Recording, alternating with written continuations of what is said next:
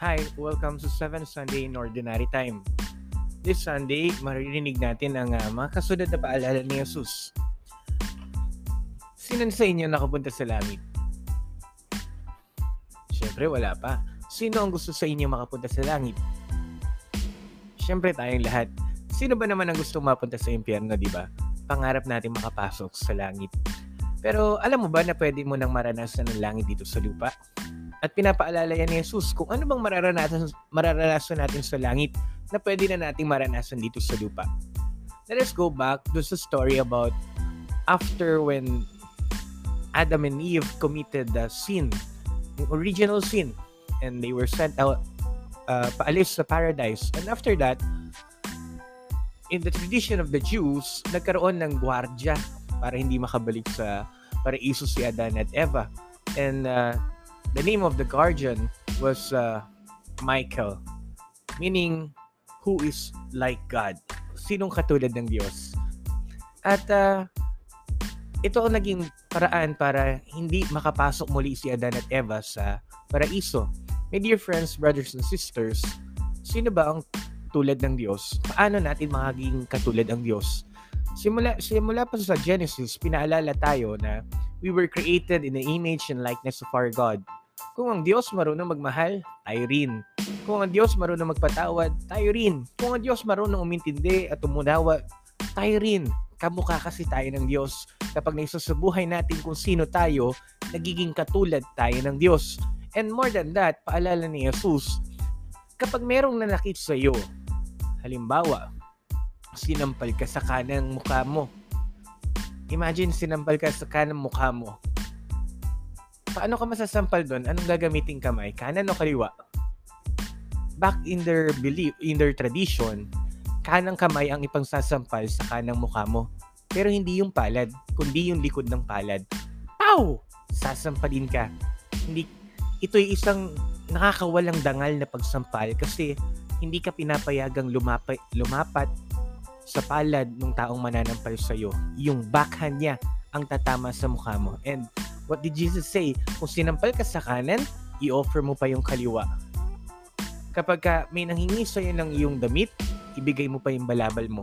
Kapag ka may nagpabuhat sa iyo ng isang kilometro ng isang mabigat na bagay, buhatin mo ng dalawang kilometro. Simple yung paalala lang ni Jesus. Huwag kang magtanim ng sama ng loob. Huwag kang magalit. Kapag may nanakit sa iyo, may naninira sa iyo, may gustong gumawa ng masama sa iyo, huwag kang magagalit Paalala ni Jesus, sa langit, hindi ka pwedeng gumante. Hindi ka pwedeng gumawa ng masama. Kasi isipin mo na lang, kung parehas mainit ang ulo niyo, pinapainit nyo lang yung mundo. Dagdag pa kayo sa global warming. Pero kung isipin mo, may choice ka naman eh. Either gumante or takasan mo yun na nakip sa'yo. Pwede kang yung option na gumante, parehas kayo magagalit. Wala rin naman kayong pagkakasunduan anger solves no problem. Or pwede mo nang takbuhan yung nanakit sa'yo. Pero kapag tinakbuhan mo, parang sinasabi mo, okay lang, gawin mo yung gusto mo. Makukuha mo yung gusto mo kapag nananakit ka. Kapag may gum- gumagawa ka ng, kasala- ng masama at may natatakot sa'yo, gawin mo lang kasi makukuha mo yung gusto mo, which is wrong. And there's, then there's a third option. Paalala ni Jesus, you can talk to that person. Pwede mong kausapin do not offer resistance but wag mo na rin hahayaan yung ginagawa niya. Naalala ko yung story ni Mother Teresa. Si Mother Teresa ay isang uh, banal, santo na nag-aalaga sa mga pulube. One time, nang hingi siya ng tulong sa isang businessman. At ang ginawa sa kanya ng businessman, dinuraan siya sa muka. Nakakabastos, di ba? Kung ikaw ba naman yung duraan sa muka, hindi ka manggigil, hindi ka hindi mag-init yung ulo mo, gugustuhin mong gumante. Pero sabi ni Mother Teresa, well, that's for me.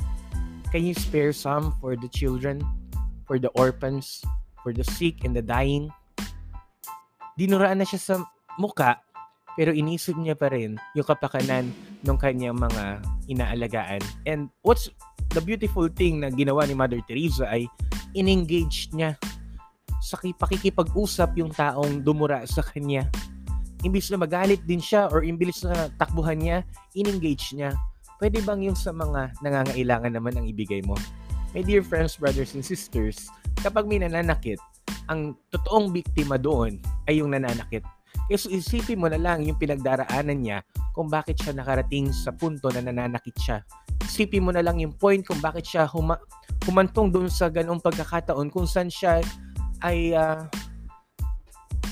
inilabas niya na yung, yung galit niya.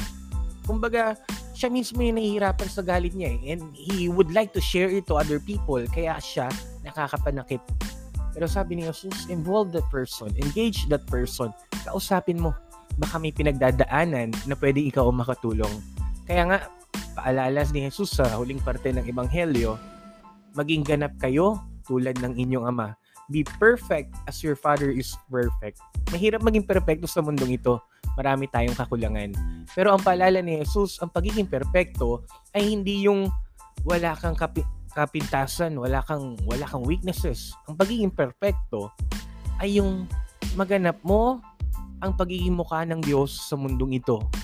Magmahal ka na katulad ng pagmamahal ng Diyos na walang pinipili, mahina man o malakas, mabuti man o masama. Yung bang iunat mo ang iyong mga kamay sa lahat ng mga taong makakasalumuha mo, hindi lang sa mga gusto mong mahalin, kundi para sa lahat ng tao. And in that way, para ka nang nakapasok sa langit. Kapag natuto ka na hindi mag-keep ng anger sa puso mo and instead offer understanding sa mga, sa mga nananakit sa iyo, you're allowing them to grow, to mature. You're sharing them the wisdom of patience and understanding. And I think the world is so hungry sa pag-unawa. Most of the time, gusto natin maunawaan tayo but we, we do not want to understand other. We fail to understand one another. And at the end, isisigawan na lang tayo. Nagkakagalitan na lang. Paalala ni Jesus, kung gusto mong makapasok muli sa paraiso, kung gusto mong makarating sa kaharian ng Diyos, maging kamukha ka ng Diyos. Maging mapagpatawad at ma- marunong kang umintindi, umintindi ng iyong kapwa. Well folks, that's all. I hope na hindi ka na dumagdag sa init ng mundo. I hope na hindi mo itolerate yung mga maling nangyayari sa paligid mo, but instead, engage yung i-engage mo yung mga taong nagagalit, engage mo sa discussion yung mga taong nalulungkot sa kanilang kalooban na baka sa pamamagitan mo, maranasan din nila ang langit dito sa mundo. Thank you. Salamat. God bless.